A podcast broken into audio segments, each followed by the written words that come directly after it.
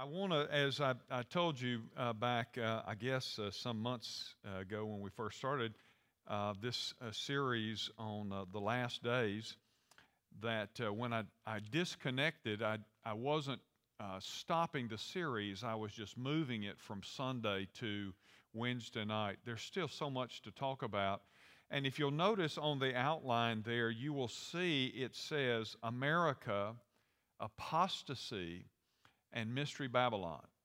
Uh, and these areas are, are pretty um, detailed. And so, honestly, it would be hard in, a, in a, a, a sermon setting for me to give the kind of detail that I think these require. And so, we're going to be talking about those matters America and prophecy, uh, we're going to talk about apostasy, and there's some overlap in these. And it's, it's, really why I put them together. But we're going to be talking about these for several weeks, okay? I'll be giving you additional outlines uh, along the way. But to kind of refresh us and get us back on a course with what we've been talking about, uh, there on your outline, I begin by asking a, a question. And the question uh, is, is this Why should we study these things? Why should we study these things? Now, if somebody asks you, uh, why, why should you spend time studying uh, about the last days? What would you tell them? Somebody tell me, what, what would you say to them? All right, so we can be better prepared. What, what else? What, what else might you say? Urgency. All right. Uh, I was, I think I was sharing with our staff recently, maybe it, I was sharing it with you. Um, uh, our denomination uh, is the largest Protestant denomination in the world. And part of the reason we are is because we've always had this sense of urgency about getting the gospel to the world, because, urgency because we know that Jesus Christ is going to return.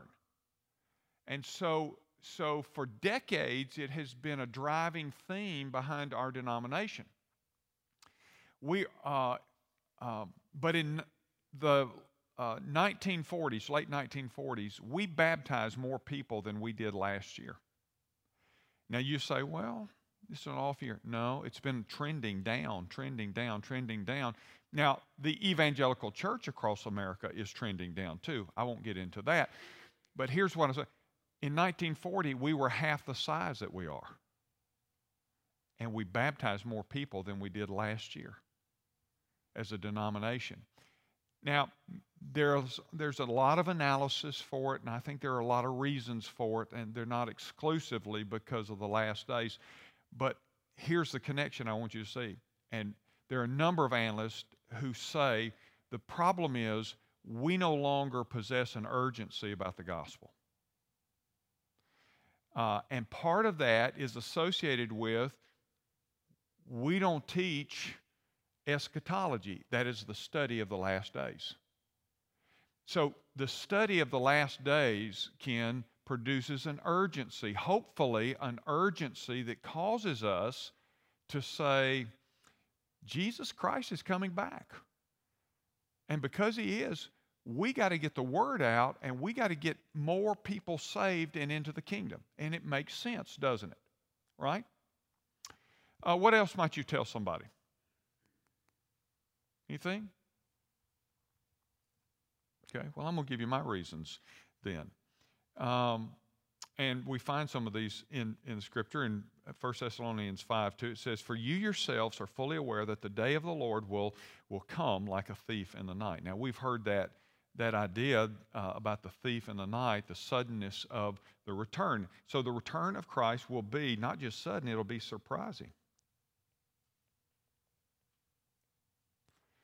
And, um, yeah, you, and, and that makes sense. Jesus said we didn't know the day or the hour. We can know the season, we can know the approximate time because of the signs, but we can't know the day or the hour. And so Paul's analogy is it's like a thief in the night and uh, which means surprising. Uh, think about this: you don't go to bed at night and say, "If a thief broke in tonight, it wouldn't surprise me." It would surprise you, and so the the fact that that the return of Christ is going to be a surprising event makes, makes it all the more important that we understand it as best we can, all right? The return of Christ, secondly, will bring sudden destruction. Now you say, well, it, it will, yeah, because now be careful here. I'm not talking about the rapture, that's a different event. Paul's talking about the return of Christ, the literal second coming of Christ. All right? And you say, well, you would think by then, I, I, mean, when he comes at the end of the tribulation, at the end of the Battle of Armageddon, you would think by then, right, that people would say, oh, I get this God thing.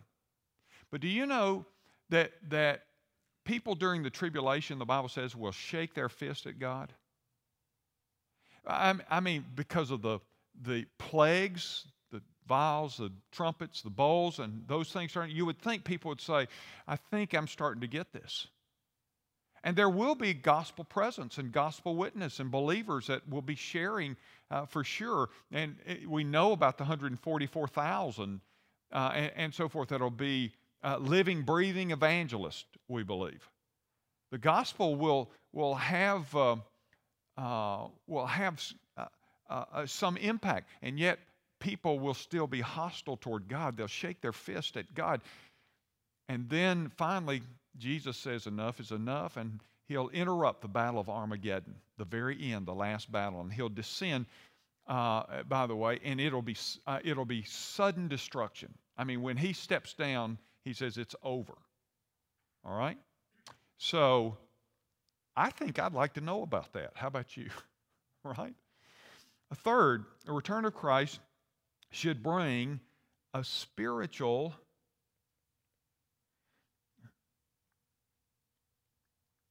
uh, sobriety. Look at um, uh, verse 6. So then let us not sleep as others do, but let us keep awake and be sober. Sober. That means, you know, we're in our right minds. Now, why would we be in our right minds? Because we're awake. And what's that? We're watching. So I'm alert. Now, part of the problem with not teaching these things is I'm afraid that there are many people who don't know what to look for. They don't know what to be watching for. They don't know how to be alert. Hello? So that's again why we study these things to help us be spiritually sober and alert and watching. And then it should bring spiritual encouragement.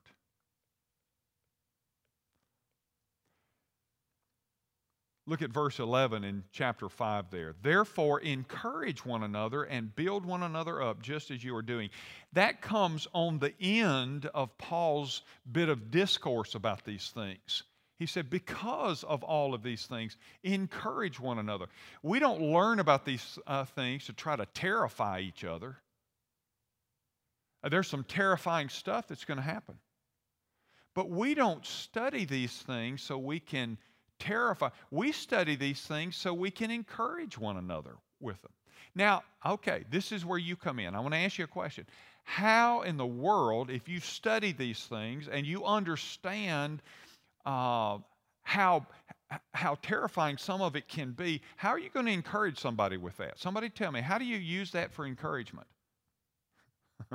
somebody say, well, I'm not scaring them. I'm just encouraging them to get on into the kingdom. But, uh, but how do you, how do you, how do you encourage? And he's talking to believers. So he said, how do we encourage one another with, with this information?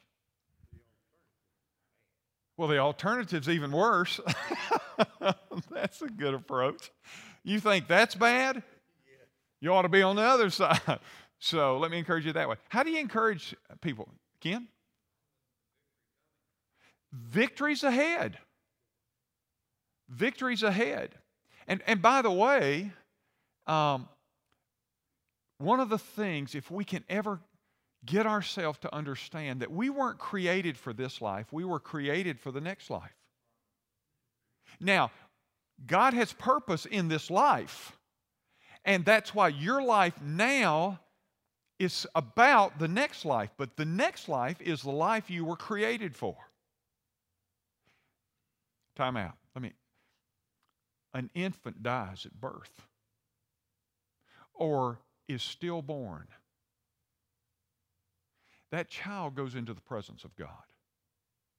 And we say sometimes, what a tragedy. And it is a tragedy in this world, isn't it? It is a tragedy to that mother or that father, and we hurt for them.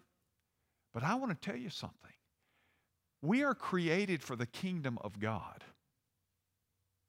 And so when an infant passes, it is passing into the kingdom of God.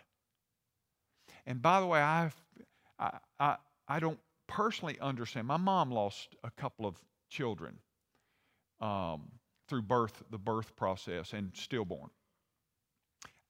I was too young to know.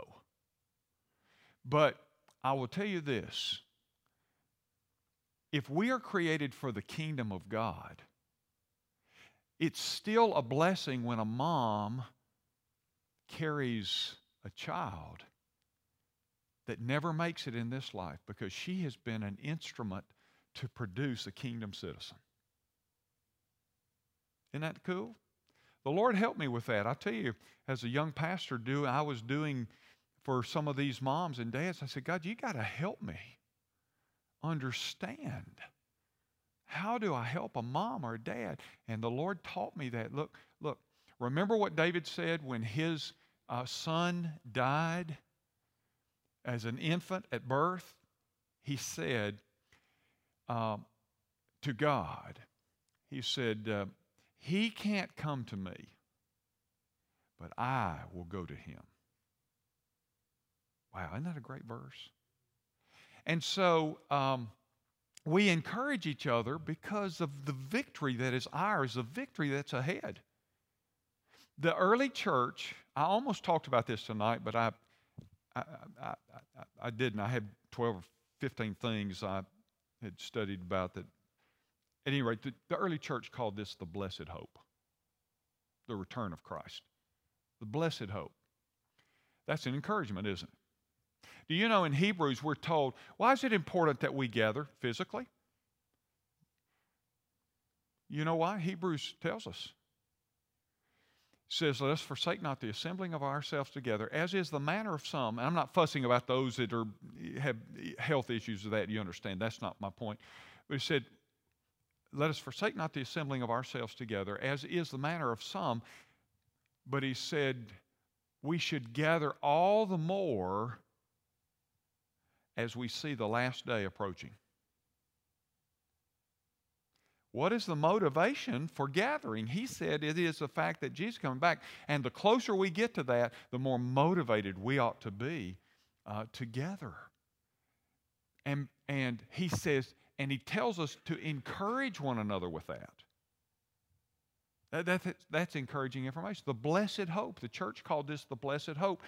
So we study these things because this is our hope. I. Uh, I, have been on the phone a good part of the afternoon with just different folks that I've been praying for and praying with. Um, and uh, I talked with one of our ladies who recently lost a loved one to COVID. And she just loves God so much. And I said, I just want you to know that uh, we're still praying. And, and I, I said uh, to her, uh, I said, um, you know, it's victory and ultimate healing for, for them but we still get to walk through the shadow, valley of the shadow of, of death. And I see there's Peggy right there, and I just lost Paula. And it's a different journey, is it? And on the other side, you still, we know she's okay, but you still walk through the, the shadow, but you know he's there.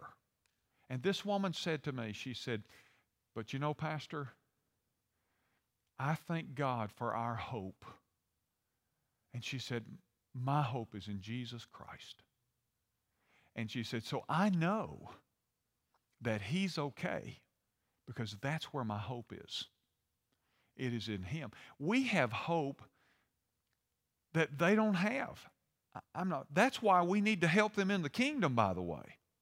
And then she said this she said, What a wonderful church family we have. She said, They have been so incredible to us in these days. And she said, What an uh, incredible family we have. I talked to a man today who has himself come through COVID. Um, his wife hasn't had it. By the way, there are a lot, I, I, I, somewhere there's something going on here about husbands and wives with COVID. There are a number of men who have it and their wives don't. And they live and walk and breathe in the same house and they, they don't have it. I don't know what the Lord is doing with that, but I've heard several uh, like that. And, and this man I was talking about, his wife did not have it. She didn't get it. There's Mary. You, you didn't get it, did you, when Terry had it? And uh, I talked to three or four Sunday who said, no, she didn't get it, but I did. It's a, it's a, it's a pick on the men thing, I guess. I, I don't know. But my wife did have it.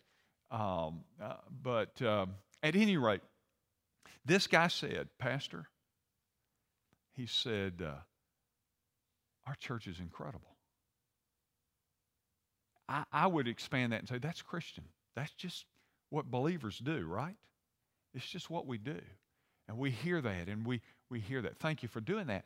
But, but we study these things to encourage one another. And by the way, the darker it gets, the more encouragement you need. Hello? The spookier it gets, the more you need somebody reminding you, hey, remember, we're on the right side. Remember, when you see that, just remember that means we're getting closer to our ultimate redemption. So we study these things for uh, a, a spiritual encouragement. Can you overstudy these things, class? I, I, think you can. I, I think you can fixate on it and, and so much to the point that you stop doing the things that you ought to be doing because this is true. Does that make sense? But we're not teaching much of this anymore. And I believe it has affected our urgency about the gospel. Okay, so, um, all right, let's move to the second thing. So, why study these things? You got it? All right, number next, why speak about these things? We, we study it for all of those reasons and plenty more. All right, let's go over to Ezekiel 33. And we're going to look at some things uh, here uh, that are also paralleled, I think, as well in 1 Thessalonians uh, 5 also. But why speak about uh, these things? Why should we teach them? Why should we talk about these things? Well, some of that is an overlap from the first thing. But first of all, look at verse uh, chapter 33 and verse 6. Why, why, should, why should pastors speak about these things? Well, let's, let's read this section, uh, verse 1 beginning. It says, The word of the Lord came to me, Son of man, speak to your people and say to them, If I bring a sword upon a land, and the people of the land take a man from among them and make him their watchman, and if he sees the sword coming upon the land and blows the trumpet and warns the people, then if anyone who hears the sound of the trumpet does not take warning, and the sword comes and takes him away, his blood shall be upon his own head. He heard the sound of the trumpet and he did not take a warning, his blood shall be upon himself. But if he had taken warning, he would have saved his life. But if the watchman sees the sword coming and does not blow the trumpet so that the people are not warned, and the sword comes and takes uh, any one of them, that person is taken away in his iniquity, but his blood I will require at the watchman's hand. Now, that, I have to tell you, if you're a preacher, that's a pretty scary passage to a preacher. Because to a preacher, what it says is, I've appointed you, I've put sheep under you, and you need to make sure you give them the truth. And you need to also know when to warn them. Because if you warn them and they ignore the warning, then they're, they're on their own. But if you see what you need to say and you don't say it and they become victimized by it, then I'm going to hold you accountable for not warning them. Now, that's pretty spooky to me.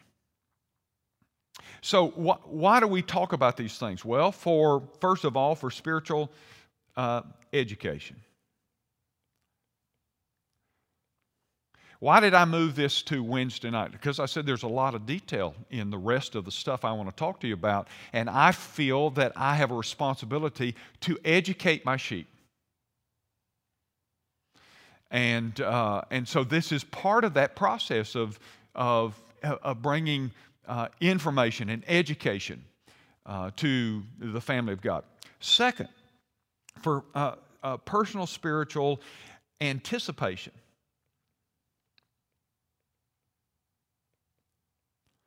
Look at verse um, 4. Back to verse 4 we just read. Then, if anyone who hears the sound of the trumpet does not take a warning, and the sword comes, takes him away, his blood shall be upon his own head. Um, so, we teach these things so people can anticipate what might be coming. So if you if I if I teach it and I educate you, then you can anticipate, okay, the sword is coming. That's what he's talking about the sword or the enemy, or you, you use, let sword represent whatever it may be eschatologically that is going to come our way. And so you're educated by it. Then we teach this so you will anticipate it. Anticipation is, is, keeps us from being taken off guard. So you've been educated and now you anticipate uh, what's coming. So um, so uh, we speak, teach, talk about these things for that reason. And then, third, for spiritual and physical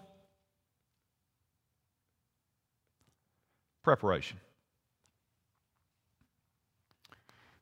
Uh, again, verses 3 through 5 is all about warning and uh, helping um, uh, uh others know how to prepare.